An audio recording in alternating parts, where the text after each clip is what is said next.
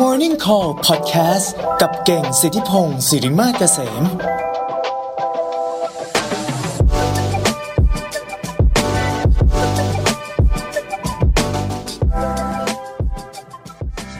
Morning Call ในเช้าวันนี้พิเศษนิดนึงนะครับ นอกจากเราจะมีซิกหน้าประกันภัยที่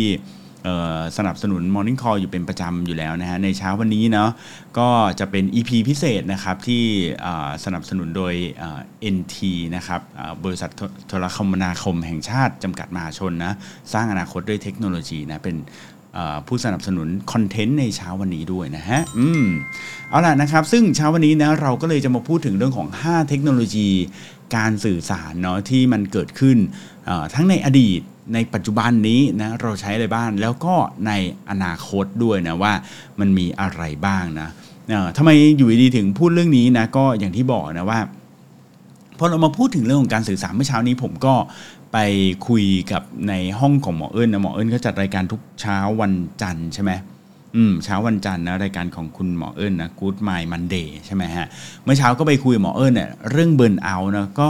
ถือว่าเราก็ได้คุยกันแล้วก็ใช้เทคโนโลยีในการสื่อสาร ซึ่งปัจจุบันนี้อย่างเมื่อเช้านี้ก็เป็นการใช้ StreamYard เนาะเราก็สามารถที่จะคุยกันได้ แล้วก็เห็นหน้าค่าตากันได้นะรู้ reaction ต่างๆ หรือแม้กระทั่งเช้าวันนี้นะเราเอ่อเพื่อนๆก็ได้เห็นนะว่าเออผมจัดรายการเนี่ยผมวันนี้ทรงผมใหม่นะเออแล้วก็หน้ายิ้มแย้มแจ่มใสหรือว่าเครียดหรือมีอะไรยังไงบ้างนะมันก็เป็นใช้เทคโนโลยีการสื่อสารนะแต่ว่า ก็ต้องบอกแบบนี้ฮะว่าตั้งแต่เราเคยคุยกันมานะแรกๆเลยที่เราพูดถึงหนังสือชื่อเซเปียนเนี่ยเออถ้าเพื่อนๆจำได้นะหนังสือชื่อเซเปียนเนี่ยเขาพูดเลยนะว่า จริงๆ แล้วมนุษย์เราเนี่ยเผ่าพันธุ์เซเปียนของเราเนี่ยนะมันอยู่ได้จนถึงปัจจุบันนี้เนี่ยก็เพราะการสื่อสารนั่นเองนะอืมรีแคปให้ฟังนิดนึงนะสำหรับเพื่อนๆที่อาจจะแบบ พลาด EP นั้นไปเนี่ยก็คือเขาบอกแบบนี้ฮะว่ามนุษย์เราเนี่ยนะเวลาที่เราเนี่ยมีการสื่อสารกันการที่เราได้คุยกันเนี่ยนะฮะมันเป็นการส่งต่อใช่ไหมมันเป็นการเล่าเรื่องต่างๆ มันเป็นการส่งต่อข้อมูลเนาะที่แบบคนหนึ่งมีแล้วก็ส่งต่อให้คนอีกคนหนึ่ง ทีนี้ครับเขาก็บอกว่าในสมัยก่อนเนี่ยนะมนุษย์เราเนี่ยทั้งชีวิตนะทั้งชีวิตของมนุษย์เลยเนี่ยนะตลอด lifetime เลยเนี่ยอายุสมมุติคุณเกิดมา ตั้งแต่หนึ่งขวบจนถึงแบบอายุแบบ 40 50 60เนี่ยนะในสมัยก่อนเนี่ยเจอคนแค่ประมาณ 200 คนเท่านั้นเองนะทั้งชีวิตเลยนะเจอ 200 คนแต่ว่าในปัจจุบันนี้ 1 วันเราก็เจอประมาณ 200แล้วใช่ไหมเออดังนั้นในปัจจุบันนี้เราเจอมากกว่าแต่ก่อนเยอะมากนะเออแต่ทีนี้เนี่ยด้วยการที่มนุษย์เราเนี่ยนะในสมัยก่อนเนี่ยเจอกันเนี่ยไม่เยอะนะเขาก็ คิดว่าเอ๊ะเราจะทำยังไงเนี่ยเราถึงจะแบบส่งต่อข้อมูลหรือจะทำยังไงให้เราเนี่ยสามารถที่จะรวมตัวกันเป็นกลุ่มเป็นก้อนได้นะเขาก็เลยบอกว่าการเล่าเรื่องนะหรือการพูดง่ายๆภาษาเราเราๆก็คือ การเมาส์มอยอะนะหรือพูดถึงเทพเจ้าต่างๆ ความเชื่อศรัทธาต่างๆเนี่ยนะครับ มันก็เป็นการส่งต่อข้อมูลเนาะที่จะทำให้คนหลายๆคนนี่ยพอได้ยินแล้ว อืม ก็รู้สึกเชื่อถืออรู้สึกว่ามีศรัทธาเกิดขึ้นพวกเนี้ย ตามๆกันมานะแล้วก็สิ่งต่างๆเหล่านี้ก็ทำให้พวกเราเนี่ยรวมตัวกันเป็นกลุ่มเป็นก้อนเป็นปึกแผ่นได้ นึกภาพเนาะว่าถ้าสมมุติว่าแต่ก่อนเนี่ยนะเราเจอคนไม่เยอะใช่ปะแล้วเราก็บอกว่า เอ้ย พวกแกมารวมเป็นรวมตัวกันเป็นกลุ่มดีกว่า เราจะได้ไปต่อสู้กับชนเผ่าอื่นๆนะ เออ เราจะได้ไปสู้กับพวกเขานะ เราจะได้แบบอยู่ยงคงกระพันอยู่รอดกันอีกหลายร้อยหลายพันปีแบบเนี้ย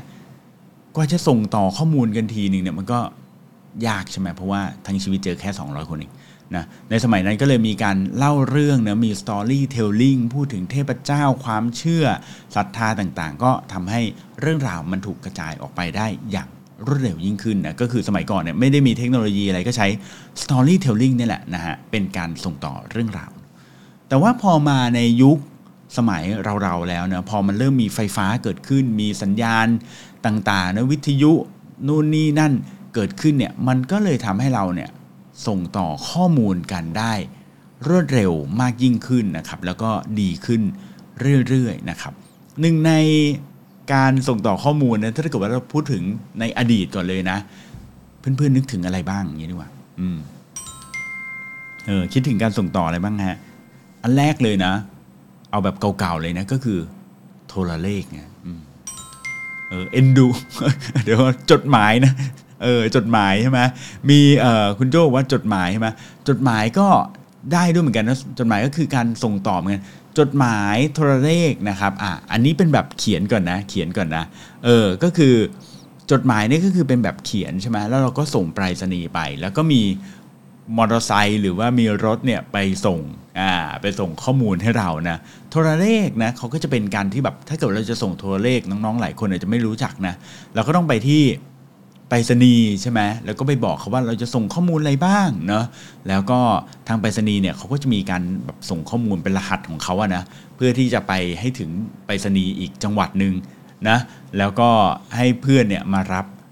ข้อมูลนั้นจากจากไปรษณีย์อีกอีกจังหวัดหนึ่งนั่นแหละนะฮะดังนั้นมันก็จะเป็นการส่งข้อมูลนะคุณเบลเนาะแล้วก็คุณคุณใหม่นะบอกว่านึกถึงนกพิราบสื่อสารนะเออ ทีแรกคุณโจบอกว่าจดหมายโอ้เก่าไปนะเจอนกพิราบสื่อสารนี่เก่ากว่านะฮะคุณบิ๊กบอกว่าใบข่อยนะเออนี่ก็คือการการส่งนะเออพี่พักบอกว่าส่งโน้ตหลังห้องนะฮะเอออันนี้ก็ได้นะฮะเออมีอาจารย์ภูมิบอกนกฮูกนะฮะแฮร์รี่พอตเตอร์นะฮะอืมเออผมหันมาอ่านแชทในเออ Clubhouse บ้างดีกว่าก็มีคุณพัชราบอกว่ารหัสมอร์สนะเอออันนี้ดีนะฮะ คุณผักเคียวบอกนกพิราบสื่อสารนะเพจเจอร์นะเอออันนี้อันนี้อันนี้ได้อันนี้ทันสมัยขึ้นมาหน่อยนะฮะภาพบนผนังถ้ำนะคุณชยาบอกเออจริงเนี่ยอันนี้ก็เป็นการสื่อสารกันนะสมัยก่อนเห็นไหมสื่อสารก็คือเขียนวาดหรืออะไรแบบนี้นะฮะแล้วก็ส่งต่อไปโดยสื่อโดยสื่อเนี่ยมันจะเป็นอะไรก็แล้วแต่เช่นอย่างถ้าผนังถ้ำเนี่ยมันเป็นสื่อที่มันอยู่เฉยใช่ไหมมันไม่ได้เคลื่อนตัวไปไหนก็แล้วแต่ว่าใครบังเอิญมาเจอบันทึกนี้ ใช่ไหมฮะ ก็อาจจะสามารถแปลสารหรือเข้าใจสิ่งที่คนสมัยก่อนสื่อสารได้นะ อืม แต่ถ้าเป็นนกพิราบแบบนี้นะ นกคูกอะอย่างนี้นะ ส่งโน้ตหลังห้องแบบนี้นะ คือสื่อของเราก็คืออสารของเราก็คือเป็นตัวกระดาษเนาะ หรือว่าเป็นเเนี่ยกระดาษลงบนนกพิราบอะไรอย่างเงี้ยนะฮะ แล้วก็ใช้นกพิราบเนี่ยเป็นตัวส่งข้อมูลให้ ถ้าเกิดเป็นจดหมายเนี่ยก็จะมีบุรุษไปรษณีย์นะ เป็นคนส่งให้นะนะเออ เอ้ย คุณนันนี่บอกว่าจุดไฟฮะ เวลาติดเกาะหรือสื่อสารเพื่อให้คนได้เห็นนะ เออ อันนี้จริงนะฮะ อืม นะครับ ก็อันนี้คือตั้งแต่สมัยก่อนแล้วนะ คือไม่ใช่เฉพาะคนติดก่อนนะ เออ แล้วก็คนสมัยก่อนก็ใช้การจุดไฟนะเออเพื่อนๆเชื่อไหมผมเคยเรียนไปไปทราบมาเรื่องหนึ่งนะเขาบอกว่า ถ้าคนสมัยก่อนเนี่ยนะอยู่ในที่มืดมากๆนะสมัยก่อนที่ยังไม่ได้มีไฟฟ้าใช้เยอะเนี่ยเขาบอกว่าถ้าเกิดว่าคุณแค่จุดไฟดวงเล็กๆนะขนาดเท่าไม้ขีดเนี่ยสามารถมองเห็นได้ไกลเกือบ 5 กิโลเมตรเลยนะเออ มันไกลมากนะถ้ามันมืดจริง ๆ นะอืมนะฮะคุณพาเคลบอกว่าสมัยนี้ก็จุดไฟนะที่สนามบินนะฮะ อืมนะครับ เออนะ โอเคนะอ่านอกจากนี้ก็มีภาษามืออ่าอันนี้นะฮะแต่ทีนี้อะเรามาพูดถึงเมื่อกี้นี้เราไปโทรเลขกันแล้วนะถัดมาก็มีอะไรต่อมีวิทยุนะเออเพื่อนๆน่าจะต้องเคยฟังวิทยุนะปัจจุบันนี้เราใช้ Clubhouse ก็เหมือนเพื่อนๆได้ฟังวิทยุแล้วล่ะนะเออจริงๆ วิทยุเนี่ยนะครับถือว่าเป็นหนึ่งในเทคโนโลยีเปลี่ยนโลกนะเอาจริงๆผมเกิดมาก็มีวิทยุแล้วนะก็เลยไม่ได้แบบเออจะแบบ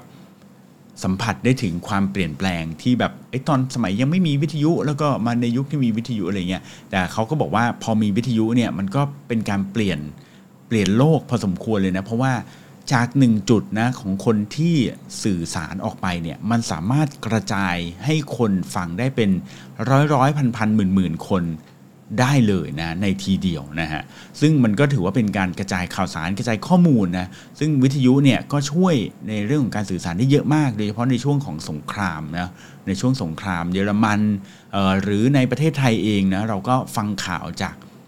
วิทยุนี่แหละนะครับผมอืมนะฮะดังนั้นนะครับวิทยุก็เลยสำคัญมากๆนะคุณเบลก็บอกเหมือนกันนะว่าวิทยุคือสำคัญมากนะ ในช่วงสงครามนั่นเองนะฮะพี่พักบอกว่าเออส่งสายตานะฮะอืมแหมอันนี้เออนะหมอหนึ่งก็บอกว่าส่งคลื่นความคิดถึงนะ โอเค อืม เรา move on ดีกว่านะ ไปไปคุณพัทธิตานะบอกว่า ผิวปากส่งสัญญาณ เฮ้ย อันนี้ก็ได้นะฮะ เออ หรือว่าจดหมายในขวดแก้วแบบว่าพี่ตีเล็กบอกนะฮะ อืม นะครับ อะ โอเคนะ ซึ่งนะเรากลับมานะวิทยุกันบ้างนะวิทยุก็ช่วยได้เยอะเลยนะ ก็เขาบอกว่าเป็นหนึ่งในเทคโนโลยีเปลี่ยนโลกเลยนะ อืมนะฮะทีนี้ถัดมาจากวิทยุเป็นอะไรฮะถัดมาจากวิทยุก็คือโทรทัศน์นั่นเองนะ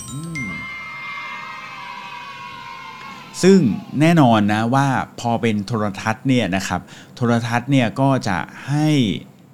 ข้อมูลที่มากกว่าวิทยุเข้าไปอีกถูกไหมอ่านึกภาพดูดีนะแต่ก่อนฟังแค่เสียงเหมือนกับปัจจุบันเนี่ยนะวันนี้ที่ผมใช้อุปกรณ์เยอะเนี่ยส่วนส่วนหนึ่งก็คืออยากให้เพื่อนๆได้เห็นว่าเออเวลาเราฟังคลับเฮาส์เนี่ยมันก็เหมือนฟังวิทยุนี่แหละเนาะใช่ไหมพอฟังไปเออเออแล้วก็จินตนาการไป มันก็ขึ้นอยู่กับความสามารถของดีเจเนาะว่าเขาจะอธิบายแล้วก็ทำให้เราอะสามารถที่จะเข้าใจในสิ่งที่เขาพูดได้มากน้อยขนาดไหนถูกไหม แต่พอมีทีวีมีโทรทัศน์ออกมาแล้วเนี่ยมันก็ทำให้เราเนี่ยเก็ตมากยิ่งขึ้นนะเห็นสีหน้าท่าทางนะเเห็นภาพอะไรต่างๆเยอะแยะเต็มไปหมดเลยมันก็จะทำให้เราเข้าใจมากยิ่งขึ้นนะครับ ซึ่งทีวีเนี่ยนะแรกๆมาก็จะเป็นทีวีขาวดำเออถูกไหมเป็นทีวีขาวดำนะฮะจริงๆทีวีขาวดำเนี่ยมันมาก่อนนะแล้วก็ แน่นอนว่าทำให้คนเนี่ยตื่นเต้นมากๆนะในการที่จะดูข้อมูลต่างๆนะดูข่าวดูละครหรือแม้กระทั่งดูกีฬาที่เป็นภาพขาวดำถูกไหมฮะ คนก็ตื่นเต้นกันนะ แต่ก่อนบ้านหนึ่งไม่ได้มีทีวีกันทุกบ้านใช่ไหมบางทีทั้งหมู่บ้านเนี่ยมีทีวีอยู่เครื่องเดียวหรือสองเครื่อง คนในหมู่บ้านก็ต้องมารุมดูทีวีกันแบบนี้เลยนะฮะ แล้วก็ ด้วยความที่ทีวีเป็นขาวดำเนี่ยจอขาวดำเนี่ยมันจึงเป็นจุดกำเนิดของบางอย่างที่บางทีเพื่อนๆอาจจะไม่ทราบก็คืออย่างเช่น ลูกฟุตบอล เออ ลูกฟุตบอลที่เราเห็นนะเพื่อนอาจจะเคยเห็นลูกฟุตบอลสมัยก่อนที่มันเป็นตารางเอ่อห้าเหลี่ยมหกเหลี่ยมอะไรแถวเนี้ยนะฮะแล้วมันก็เป็นตารางเอ่อลายขาวดำขาวดำขาวดำแบบเนี้ยนะฮะเขาก็บอกว่าเหตุผลที่เขาทำแบบเนี้ยก็เพราะว่าทีวีสมัยก่อนอะมันเป็นสีขาวดำนั่นเองนะฮะและการที่ทำเป็นลวดลายแบบเนี้ยมันทำให้คนดูเนี่ยนะฮะ เห็นลูกบอลได้ชัดขึ้นนั่นเองนะฮะคุณเบลบอกว่าทีวีทำให้เกิดซับไตเติลขึ้นมาครั้งแรก โอ้อันนี้ผมไม่ทราบเลยนะฮะเออรบกวนคุณเบลพิมพ์รายละเอียดขึ้นมานิดนึงแล้วกันนะ ผมไม่แน่ใจนะว่าเอ๊ะมันทำให้เกิดซับไตเติลขึ้นมาครั้งแรกจริงเหรอนะอืมนะฮะอะถัดมาจากทีวีนะก็เป็นโทรศัพท์นั่นเองนะฮะอืมนะเออทีวีเนาะจริง ๆ จริงๆ โทรศัพท์น่าจะเกิดก่อนทีวีใช่ไหมอืม แต่ว่านั่นแหละนะฮะ ก็โทรศัพท์ก็ทำให้เราสื่อสารด้วยเสียงแบบตัวต่อตัวนะ เป็น private นั่นเองนะครับผม อืม ดังนั้นโทรศัพท์นะก็ถือว่าเป็นอีกหนึ่งการสื่อสารเทคโนโลยีที่มีความสำคัญมากๆนะ เพราะมันเป็น private ปุ๊บเนี่ยเราก็สามารถที่จะคุยเรื่องราวต่างๆได้ คุยธุรกิจ คุย อะไรที่เป็นความลับหรือแม้กระทั่งโทรศัพท์ไปจีบสาวนะก็ใช่ไหมดีกว่าเราแบบต้องมาแบบซื้อสื่อโฆษณาทางวิทยุแล้วจีบสาวมันจะ public อยู่ไปนิดหนึ่งนะแล้วก็จีบกันทางแบบว่าที่มันเป็นแบบว่าที่มัน direct นิดหนึ่งนะเป็นแบบว่าเป็น private แบบนี้นะครับอืมอ่าคุณเบลบอกว่าเอ่อ อ๋อ บอกว่าที่เป็นต้นกำเนิดของซับไตเติลนะทีวีขาวดำเป็นต้นกำเนิดซับไตเติลก็เพราะว่าแต่ก่อนเนี่ยนะครับไม่มีเสียงนะทีวีไม่มีเสียงหรอกอ่าแล้วก็เป็นแค่ภาพขาวดำเนะเวลามีละครหรืออะไรก็ตามเนะถ้านึกถึงสมัยก่อนจะเป็นละครเงียบนะครับ ถ้าเราสังเกตบางทีจะมีตัวหนังสือขึ้นมา เพื่อบอกเล่าเรื่องราวของละครนั่นเองนะเออชาลิชัปปินใช่ไหมเออจริงขอบคุณมากๆนะ ถัดจากโทรศัพท์เอ่อนะคุณตีเล็กก็บอกว่ามีโทรศัพท์สาธารณะ มีโมเด็มมีแฟกซ์นะเออใครทันบ้างผมเริ่มทันแล้วยุคนี้นะฮะนะเออนะฮะอืมนะแล้วก็นะมีเพจเจอร์นะ PacLink นะฮะเยอะแยะเต็มไปหมดเลยนะครับอืมโอ้วันนี้เพื่อนๆ input กันเยอะเลยนะฮะเอาล่ะ พอหลุดมาจากเรื่องทีวีวิทยุ นู่นนี่นั่นแล้วนะครับ ก็มาถึงเรื่องของอินเทอร์เน็ตกันบ้างนะฮะวิทยุทีวีนะแล้วก็อย่างที่ 3 คืออินเทอร์เน็ตเนี่ยนะครับ เป็นหนึ่งในสิ่งที่เขาบอกว่า the next big thing นะคือเป็นสิ่งที่เปลี่ยนโลกนั่นเองนะฮะเฮียสตีฟจ็อบส์แกเคยบอกนะตอนที่มีอินเทอร์เน็ตเข้ามาใหม่ๆ แกบอกว่านี่คือเป็น the next big thing นะที่จะมาเปลี่ยนโลก เอาเข้าจริงๆนะตอนนั้นมนุษย์อะคนเราเนี่ยรวมถึงผมด้วยนะ ตอนนั้นก็ยังนึกไม่ออกนะว่า อินเทอร์เน็ตมามันจะเป็นแบบเปลี่ยนโลกขนาดไหนเชียวเนาะคือเอาจริงๆ เรารู้แหละว่า ตอนนั้นอะเมื่อประมาณปี 2000 ปี 1995แถวนั้นย้อนกลับไปขนาดนั้นเนี่ยนะเราก็พอนึกออกนะว่า ถ้ามีอินเทอร์เน็ตมันก็จะดีเนาะเราก็จะสามารถที่จะส่งอีเมลได้ถูกไหมเราก็จะสามารถที่จะไม่ต้องส่งจดหมายแล้วพอส่งอีเมลกด enter ปึ้งเดียวเนี่ยคนที่มีอีเมล address เนี่ยก็สามารถที่จะรับ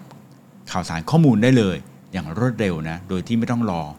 บุรุษไปรษณีย์มาส่งจดหมายแล้วนะฮะซึ่งต้องบอกว่าตอนนั้นเนี่ยผมตื่นเต้นมากๆนะผมเองก็ทันอยู่ในยุคนั้นแหละนะฮะอืม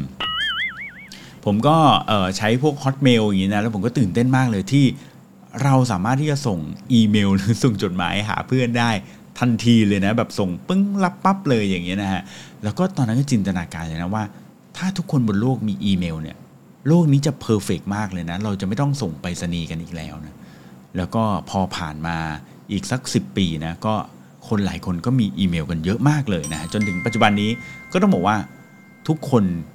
ที่เข้าถึงอินเทอร์เน็ตได้ก็ต้องมีอีเมลทุกคนเลยนะแล้วก็มีมากกว่า 1 เมลด้วยนะครับ ตอนนั้นเนี่ยนะครับก็ทำให้อีเมล หรือเทคโนโลยีอินเทอร์เน็ตเนี่ยมันก็เริ่มที่จะเปลี่ยนโลกเนาะหลายหลายคนเนี่ยมาคุยกันแล้วเรื่องของการแชทนะ มี Purge นะ โปรแกรม Purge แบบนี้นะฮะ มี MSN ICQ เออ นะ เออ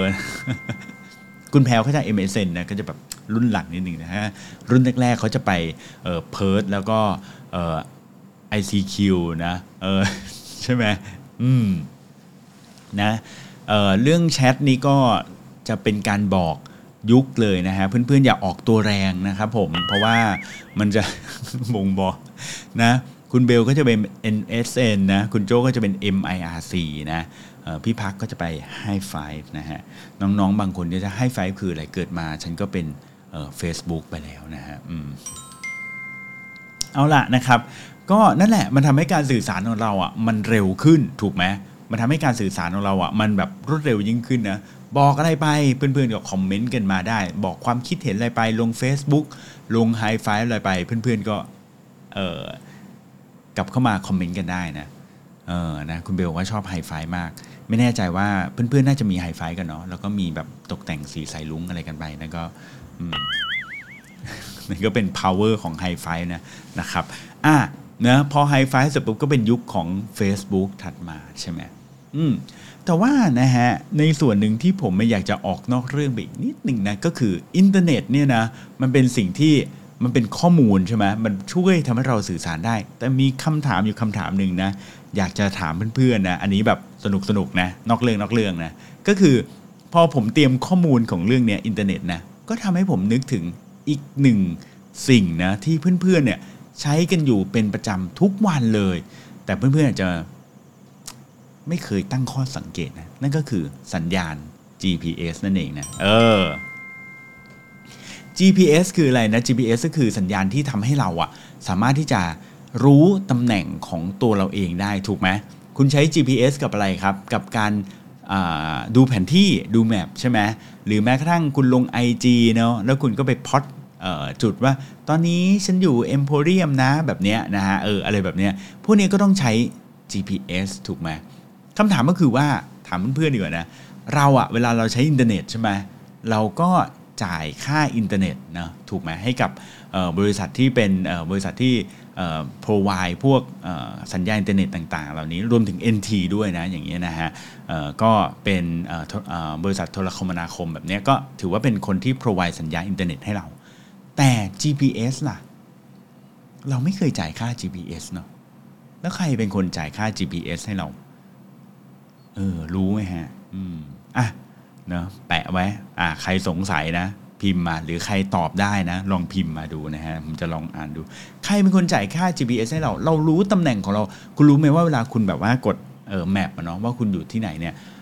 ถ้าให้มัน accurate เนี่ยมันก็จะให้มันแม่นยำเนี่ยมันก็ต้องใช้ดาวเทียมมากกว่า 1 ดวงถูกไหมมันไม่ใช่ว่า 1 ดวงปุ๊บบอกได้เลยว่าคุณอยู่ตำแหน่งนี้นะอย่างน้อยๆก็ต้อง 3 ดวง หรือบางครั้งก็เป็นหลาย ๆ ดวงเลยนะห้าดวง 7 ดวงเงี้ยมันก็จะทำให้มันเป๊ะขึ้น บางทีอย่างผมเล่นโดรนอย่างเงี้ยนะฮะก่อนที่โดรนจะบินขึ้นเนี่ยมันจะมีการคอนเน็กเลยนะ แล้วมันจะบอกเลยว่ามีดาวเทียมกี่ดวงที่มาบอกออตำแหน่ง GPS ของโดรนตัวนี้ ซึ่งมันก็จะบอกเลยว่า ตอนนี้มีดาวเทียม 3 ดวง 4 ดวง 5 ดวงคอนเน็กต่อกันแล้ว ถามว่าใครเป็นคนจ่ายเงินค่า GPS ฮะอืมคำตอบนะ บอกคำตอบเลยแล้วกันนะ เออนะ เผื่อเพื่อนๆแบบกำลังสงสัยอยู่นะคำตอบก็คือว่าคนที่จ่ายค่า GPS เนี่ยไม่ใช่พวกเรานะเพราะเราไม่ได้จ่ายเลยถูกไหมเออ แต่ว่า GPS เนี่ยเริ่มแรกเลยนะฮะย้อนกลับไปไกลๆหน่อยเนี่ยนะฮะก็จะเป็นจริง GPS เนี่ยเขาเกิดขึ้นมาเพื่อระบุตำแหน่งนะสำหรับใช้ในทางการทหาร นั่นเองนะฮะอืม GPS เนี่ยเขาใช้กับทางการทหารนั่นเองนะฮะ แล้วก็เพื่อระบุตำแหน่งต่างๆนะครับเออซึ่ง GPS เนี่ยนะครับย่อมาจากคำว่า global positioning system นั่นเองนะเออแต่ทีเนี้ยพอเขาใช้กันทางทางการทหารแล้วเนี่ยนะฮะก็ปรากฏว่า พอใช้ไปสักพักเนี่ยนะฮะทางอเมริกาเองเนี่ยเขาก็มานึกนะว่า เอ๊ะเจ้าการระบุตำแหน่งเนี่ยมันก็มีประโยชน์เหมือนกันนะ เออทำไมเราถึงไม่เอาเจ้าความสามารถในการระบุตำแหน่งเนี่ยเอามาให้ประชาชนคนธรรมดาทั่วไปอย่างเราๆได้ใช้นะฮะนั่นก็เลยเป็นต้นเหตุนะต้นเรื่องเลยนะครับของการที่ปล่อยให้ตัว GPS เนี่ยสามารถที่จะใช้ได้โดยประชาชนคนธรรมดาทั่วไปอย่างเราๆนั่นเองโดยประธานาธิบดีที่เป็นคนประกาศเรื่องนี้นะฮะก็คือประธานาธิบดีบริลคิงตันนั่นเองนะฮะ ก็ตบมือให้แกเลยนะฮะ ก็หลังจากที่แกเนี่ยนะครับเปิดตัวนะฮะ แล้วก็เป็นคนบอกว่าให้คนสามารถที่จะใช้ GPS ได้ฟรีๆเลยนะฮะ คือเราอะจ่ายค่าสัญญาณไปนะค่าอินเทอร์เน็ตไปนะ แล้วเราก็ใช้ GPS ได้ด้วยเนี่ยนะครับ ดังนั้นเนี่ยสตัวนี้มันก็เลยจริงๆ ถ้าเพื่อนๆ ฟังแล้วมันจะเป็นเทคโนโลยีที่ค่อนข้างแยกกันอยู่ในระดับหนึ่งเลยนะ ดังนั้นบางทีสมมุติว่ายกตัวอย่างเช่นนะ สมมติว่าเพื่อนๆดู Google Map นะเปิด Google Map ใช่ไหม Google Map มันก็จะส่งภาพกราฟิกมาส่ง map มาใช่ไหมแล้วก็บอกว่าหน้าบ้านเราคือถนนอะไรแบบนี้อันนี้คือใช้สัญญาณอินเทอร์เน็ตนะในการส่งข้อมูลแผนที่อันนี้ใช้สัญญาณอินเทอร์เน็ต แต่การระบุตำแหน่งเนี่ยเป็นการใช้สัญญาณ GPS เนาะดังนั้นน่ะถ้าเกิดว่าบางทีเพื่อนๆไม่มีอินเทอร์เน็ตเนาะผมเข้าใจว่านะนี่ผมเข้าใจว่า ถ้าเพื่อนๆไม่มีอินเทอร์เน็ตตอนนั้นขาดสัญญาณ หรือ ไม่ได้จ่ายค่าเน็ตนะ ก็แล้วแต่ แต่การระบุตำแหน่งเนี่ยผมว่ามันอาจจะยังทำได้อยู่นะฮะอืมทีนี้เนี่ยนะครับอ่าหลายคนก็เลยสงสัยว่าอ้าวรถแสดงว่าตอนนี้ที่ทุกวันนี้เราใช้ GPS อยู่เนี่ยเราใช้ของอเมริกาอยู่หรือนะฮะ ถ้าเกิดว่าเป็นสมัยก่อนนะฮะก็เป็นของอเมริกาอย่างเดียวนะครับ แล้วก็คนที่จ่ายเงินก็คือรัฐบาลอเมริกานั่นเองนะฮะในการค่าดูแล maintenance ดาวเทียมที่มันลอยอยู่นะแต่ว่าในปัจจุบันนะฮะก็เริ่มมีหลายๆประเทศนะก็เริ่มส่งดาวเทียมขึ้นไปนะแล้วก็เป็นการให้บริการทางด้านของ GPS ให้กับคนทั่วๆไปได้ด้วยเหมือนกันนะโดยประเทศอื่นๆที่ส่งขึ้นไปก็อย่างเช่น รัสเซียแบบนี้นะครับก็มี ดาวเทียมของเขานะที่ส่งขึ้นไปแล้วก็ให้สัญญาณ GPS กลับลงมานะครับหรือว่าของยุโรปเองก็มีนะครับมีโปรเจกต์ที่ชื่อว่า Galileo นะฮะที่เป็นตัวที่จะยิงขึ้นไปแล้วก็ส่งสัญญาณ GPS ให้กับเรานะแล้วก็ยังมีอของจีนด้วยนะครับ แล้วก็มีของอินเดียด้วยนะครับ ก็มีหลาย ๆ ประเทศเลยนะครับ ที่ตอนนี้แบบมีสัญญาณพวก GPS มีดาวเทียมที่บินอยู่รอบตัวเรานะซึ่งผมมี ส่งภาพประกอบไปแล้วนะก็จะเห็นว่าแบบแต่ละเส้นๆเนี่ยมันแบบวนรอบโลกของเราแบบเยอะมากๆเลยนะฮะในการแบบส่งสัญญาณ GPS กลับมาให้เราได้ใช้กันนะฮะซึ่งอันนี้ก็เป็นแบบข้อมูลนะเผื่อเพื่อนๆบางทีแบบ เออ เราก็ใช้ใช้อยู่นะแล้วก็เอ๊ะมันใครเป็นคนจ่ายเนะอาจจะไม่ได้ตั้งข้อสังเกตวันนี้มาเล่าให้ฟังนะ อืมอะ ทีนี้ฮะออกนอกเรื่องไปเยอะเลยนะเราก็กลับมา พอหลังจากมีอินเทอร์เน็ตอีเมลนะใช้ GPS ดูข้อมูลต่างๆพวกนี้เป็นเทคโนโลยีการสื่อสารหมดเลยเนาะพอมาถึงยุคที่เป็นปัจจุบันละ ปัจจุบันเนี้ยเราก็เริ่มมีการใช้ VR นะพยายามใช้ VR เข้ามาเกี่ยวข้องมากขึ้น มันก็เลยมีเรื่องของ Metaverse เกิดขึ้นนู่นนี่นั่นนะฮะอืมซึ่งตรงเนี้ยหลายๆคนเขาก็มองนะว่ามันคืออนาคต แน่ๆนะฮะเป็นไปได้เลยว่าแต่ต่อไปนี้นะฮะคุณจะไปเรียนหนังสือเนี่ยคุณอาจจะไม่จาเป็นที่ต้องบินไปเรียนแล้วคุณใส่แว่น VR นะคุณก็เหมือนกับว่าคุณได้เข้าไปนั่งอยู่ในห้องเรียนนะฮะเออแล้วก็เวลาที่คุณไปดูคอนเสิร์ตนะต่อไปอาจจะดูคอนเสิร์ตผ่าน VR ก็ได้ หรือที่ Netflix นะเขาเคยมีการทำทดลองอย่างหนึ่งก็คือ ใส่แว่น VR แล้วเหมือนคุณได้อยู่ในโรงหนัง เป็นไปได้ไหมที่ว่าต่อไปนะ คุณอาจจะไม่ต้องซื้อทีวีก็ได้ ถ้าแว่น VR มันไม่หนักเหมือนปัจจุบันเนี่ยนะฮะถ้าเกิดแว่น VR มันเบาลงเนี่ย คุณสามารถที่จะใส่แว่น VR แล้วเหมือนคุณอยู่ในโรงหนัง เหมือนตัวคุณเองอะ่ะมีโรงหนังส่วนตัว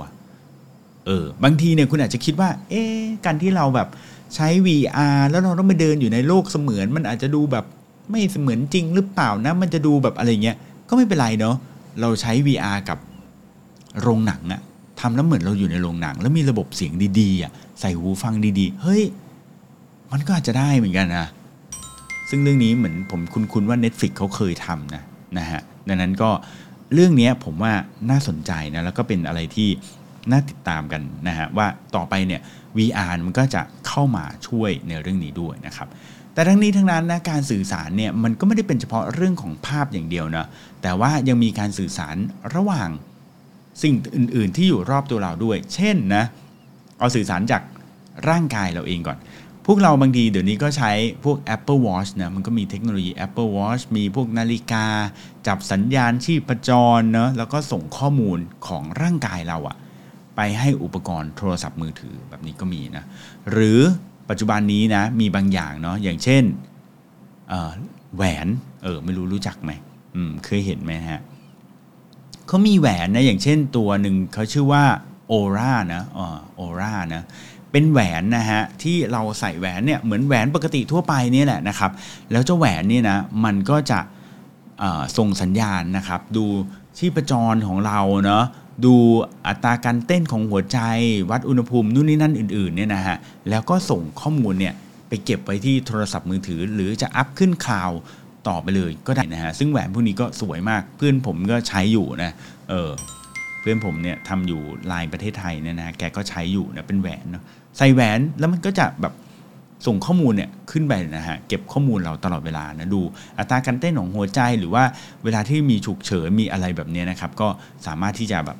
ตัวนี้มันจะเป็นตัวสื่อสารได้ ก็ใช้แหวนเอานะฮะแล้วก็สวยด้วยนะครับ หรือว่ามีบางยี่ห้อนะ ชื่อริงลี่นะริงลี่นะริงลี่นี่ก็ทำเป็นแหวนเหมือนกัน แล้วก็มีทำเป็นแบบสร้อยข้อมือด้วยนะฮะแบบคือเดี๋ยวนี้คือเขาพยายามทำให้อุปกรณ์แบบเทคโนโลยีตัว device เนี่ยมันไม่ได้เป็นแค่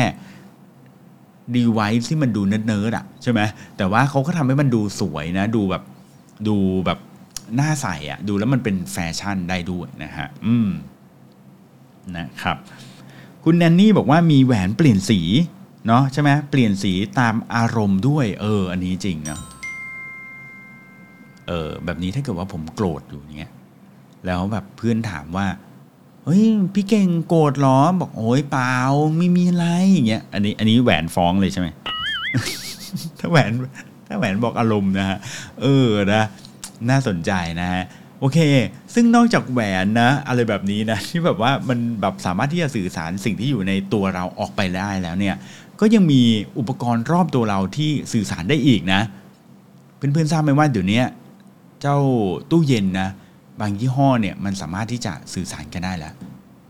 เออมันสามารถที่จะเช็คได้เนาะว่าในตู้เย็นเนี่ยนะฮะเอาเอาง่ายๆก่อนเลยเช่น สมมุติเราเปิดตู้เย็นค้างไว้ลืมปิด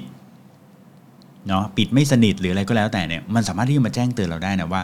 เอ้ยปิดตู้เย็นไม่สนิทหรือเปล่าแบบนี้นะเออ หรือถ้าของชิ้นไหนมันขาดนะเช่นแบบไอ้ตรง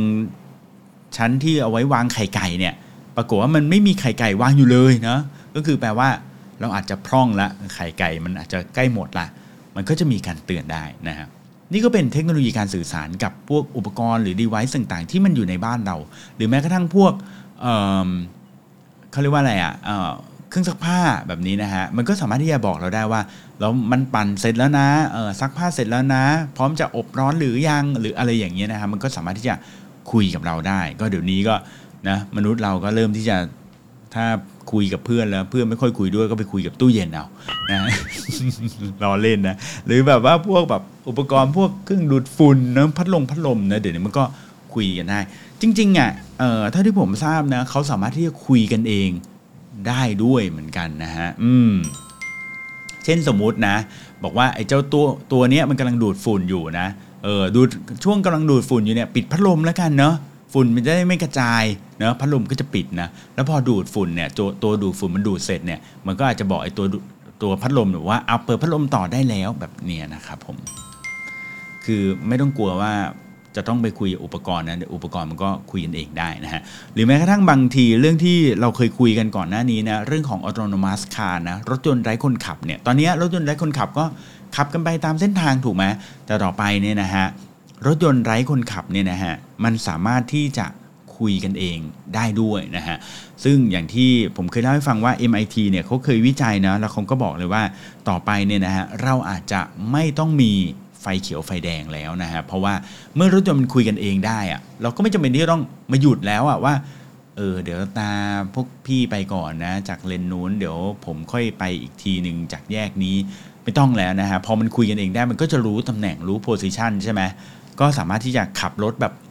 สวนกันได้เลย โดยที่ไม่ชนกันนะซึ่งจากการเทสเนี่ยเขาบอกว่ารถเนี่ยสามารถที่จะขับเฉียดกันนะห่างกันได้แบบในระยะแบบเซนติเมตรเลยนะฮะ ดังนั้นเนี่ยถึงบอกว่าการสื่อสารมันก็เลยสำคัญนะคุณจะ 5G 6G หรือจะต่อไปจะเป็น 7G 8G อะไรเนี่ยก็แล้วแต่นะแต่ว่ามันก็จะเป็นตัวที่จะทำให้เราเนี่ยสื่อสารกันได้นะแล้วก็อุปกรณ์เนี่ยมันก็สามารถที่จะสื่อสารกันได้ด้วยเหมือนกันนะครับ อืมไหนมาดูสิพี่พักบอกว่า คุยอุปกรณ์ว่าเฮ้ยทำความสะอาดบ้านด้วยนะ เดี๋ยวฉันไปละเออเอาจริงเดี๋ยวนี้ผมก็คุยกับโทรศัพท์มือถือบ่อยนะเออ อย่างเช่นแบบการสั่งการง่ายๆนะผมก็จะแบบใช้ Siri เนี่ยในการแบบสื่อสารกันนะอย่างเช่น ตอนนี้อุณหภูมิเท่าไหร่แล้วเงี้ยผมก็กดเลยนะหรือว่าช่วยจับเวลานับถอยหลัง 10 นาทีอย่างเงี้ยผมก็จะผมก็กดเลยนะไม่มานั่งเลือกปุ่มแล้ว เดี๋ยวนี้ไม่ไม่เลือกแล้วนะฮะยากนะบางทีกว่าจะหาแอปเจอก็ก็นานนะก็ใช้เสียงนะหรือว่า set preset อะไรบางอย่าง มันก็จะทำให้เราง่ายขึ้นนั่นเองนะฮะอืม สุดท้ายนะ คือเทคโนโลยีที่มันก็จะ advance ขึ้นไปอีกนะ ซึ่งอันเนี้ยผมเอาจริงยังไม่ค่อยได้เห็นกับตัวนะ แต่ว่าก็เห็นเขาบอกว่ามันก็ใกล้เข้ามาเรื่อยๆแล้วนะมีอยู่ 3 เรื่องนะ อันที่ 1 ก็คือเทคโนโลยีในการผ่าตัด อืม เทคโนโลยีในการผ่าตัดนะ อย่างเช่น สมมุติว่าเราเนี่ยจะผ่าตัดใช่ไหมแล้วก็เรื่องนี้อาจจะเป็นแบบการผ่าตัดที่แบบโหมันละเอียดอ่อนมาก ๆ แล้วก็ คุณหมอเนี่ยอาจจะต้องเป็นคุณหมอจากต่างประเทศหรืออะไรอย่างงี้เนาะแต่ก่อนเราอาจจะต้องบินไปให้คุณหมอผ่าตัดให้ แต่เดี๋ยวนี้นะฮะก็คุณหมอที่ผ่าตัดเนี่ยอาจจะอยู่นิวยอร์กนะแล้วก็ผ่าตัดผ่านเครื่องหรืออุปกรณ์อะไรก็แล้วแต่นะแล้วก็เราอยู่เมืองไทยเนี่ยก็จะเป็นหุ่นยนต์ใช่ไหมที่จะผ่าตัดตามที่คุณหมอเนี่ยนะฮะเขาส่งสัญญาณหรือว่าส่งข้อมูลมาได้นะฮะดังนั้นคุณหมอก็ผ่าตัดเนี่ยเหมือนเหมือนอยู่ที่เหมือน ปกติเลยนะฮะแล้วก็สามารถที่จะส่งข้อมูลเนี่ยมาให้เราเนี่ยที่นอนอยู่ในกรุงเทพเนี่ยได้รับบริการได้ด้วยเหมือนกันนะฮะเป็นการผ่าตัดทางไกลนั่นเองนะคุณเบลบอกนะอืมนะฮะก็คุณเบลบอกว่าถ้าสัญญาณขาดนี่อันตรายเลยนะฮะอันนี้ก็อืมก็จริงอยู่นะดังนั้นเรื่องผมถึงบอกว่าสัญญาณเนี่ยมันถึงเป็นเรื่องที่สำคัญนั่นเองนะฮะอ่านอกจากการผ่าตัดนะทางไกลแล้วเนี่ย ผมยังไปเห็นอีกอันหนึ่งนะเขาเรียกว่าเอ่อ Miller Field นะฮะเป็นเขาเรียกว่าเป็นการไม่ใช่การผ่าตัดแล้ว แต่นี้เปลี่ยนนะเป็นการเล่นดนตรีเออเล่นดนตรีนะสมมุติเช่นแบบเล่นเปียโนแบบนี้นะฮะก็คือเป็นการเล่นเปียโนทางไกลนะเออเล่นเปียโนทางไกลยังไงสมมุตินะสมมุติว่าผมชอบฟังแบบนักเปียโนคนนี้มากคนนี้ดังมากเลยนะเล่นเปียโนอยู่แบบอยู่ อเมริกาอย่างเงี้ยนะแล้วแบบผมอยากฟังเขาเล่นมากๆเลยนะ แล้วก็แบบไม่อยากจะแบบมาเปิดเปิดเพลงจากแผ่นจากอะไรอย่างเงี้ยเนาะก็ทำไงดีอยากฟังเขาเล่นสดนะก็สามารถทำให้เขาเนี่ยเล่นเปียโนนะที่อเมริกาได้ แล้วก็เจ้าตัวเปียโนเนี่ยฮะที่ตั้งอยู่ที่เมืองไทยเนี่ยมันก็จะเล่นไปด้วยนะตามที่ คนในอเมริกาเขาเล่นนะฮะมันก็จะเล่นตามนั้นสัมผัสได้นะการกดแรงเบา หรืออะไรพวกนี้นะครับก็สามารถเล่นได้เลยนะที่ที่สำคัญก็คือเจ้าตัวเปียโนเนี่ยตรงตัวเปียโนเนี่ยนะฮะมันสามารถที่จะฉายภาพของคนเล่นสะท้อนออกมาได้ด้วยนะฮะมันก็เลยจะทำให้เหมือนกับว่าคนเล่นคนนี้มาเล่นอยู่ตรงนี้จริงๆนะอืม คือมันอาจจะไม่สามารถที่จะ replace พวกคอนเสิร์ตอะไรอย่างนี้ได้นะแต่ว่ามันอาจจะ replace ในมุมที่ว่าถ้าเกิดผมเนี่ยมีเปียโนตัวนี้ตั้งอยู่บ้านนะนึกภาพเนาะแล้วแบบโอ้โหอยากให้แบบนักเปียโนเก่งๆเนี่ยมาเล่นที่บ้านเราเพราะๆแบบสดๆอย่างเงี้ยเนาะเราก็อาจจะแบบ sync กับเขาแล้วเขาอาจจะมีการไลฟ์เล่น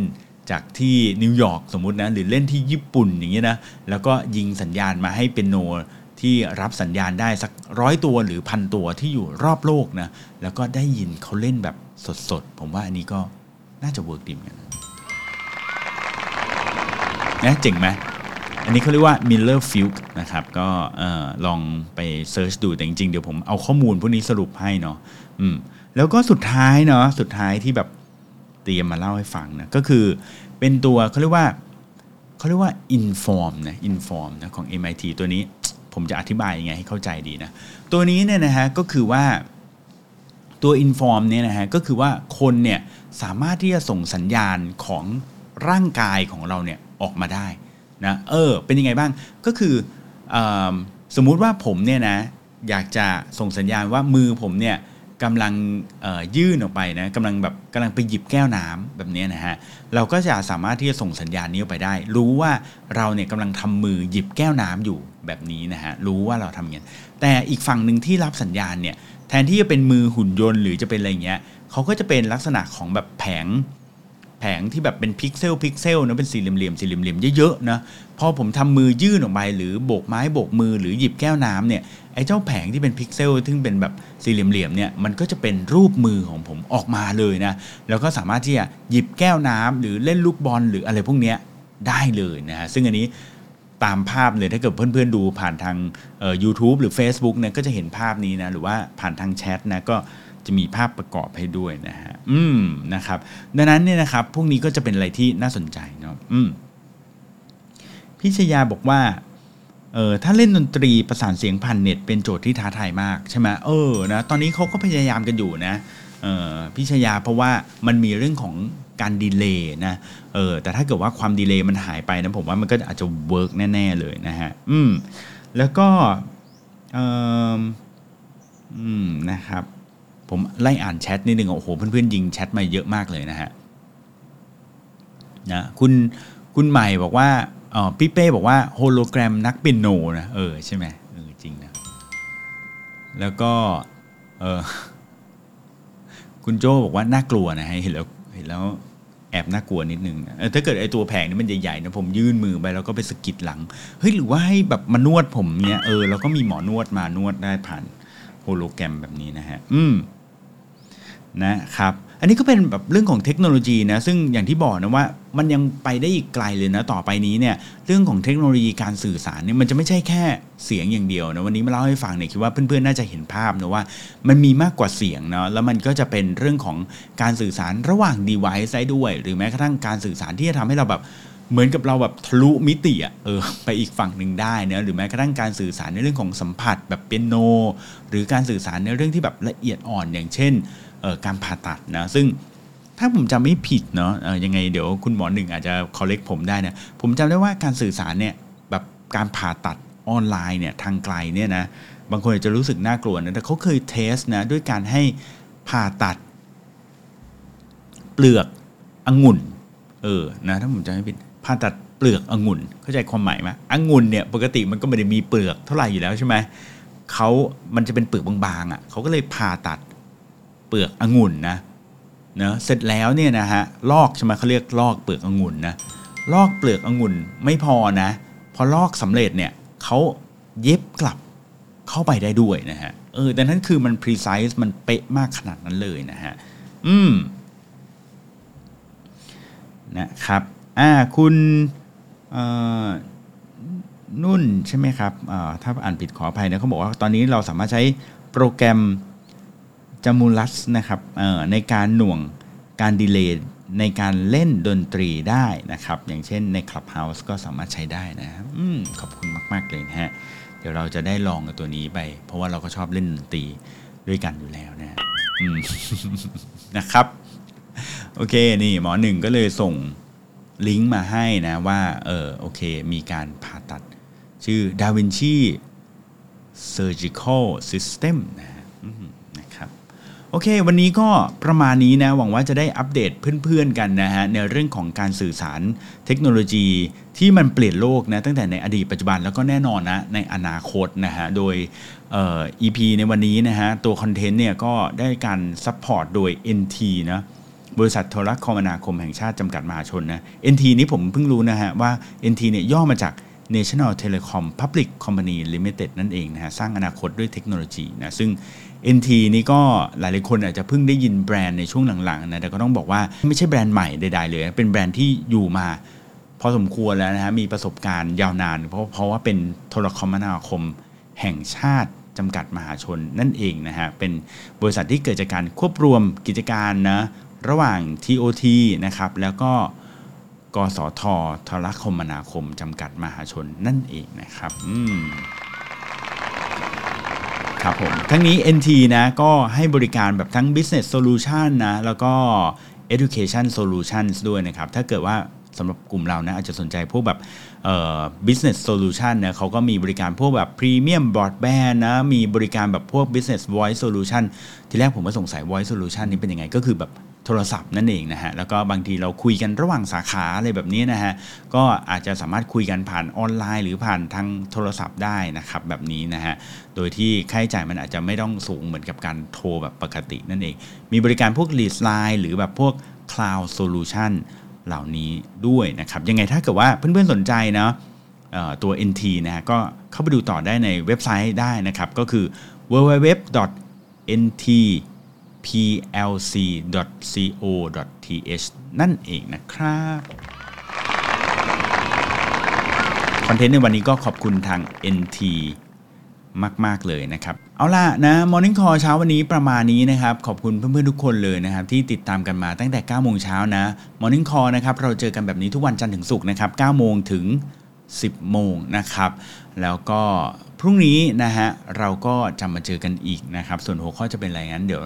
ติดตามรอติดตามกันไปนะครับ ทั้งนี้นะครับ Morning Call ของเรานะครับ ก็สนับสนุนรายการหลักเนี่ยนะครับ โดยซิกนาประกันภัยนะครับ ร่วมสนับสนุนการสร้าง Creative Thinking Community นะครับ เพื่อให้เพื่อนๆทุกคนได้คิดอย่างสร้างสรรค์แล้วก็ทำเพื่อชีวิตที่ดีของคุณนั่นเองนะครับ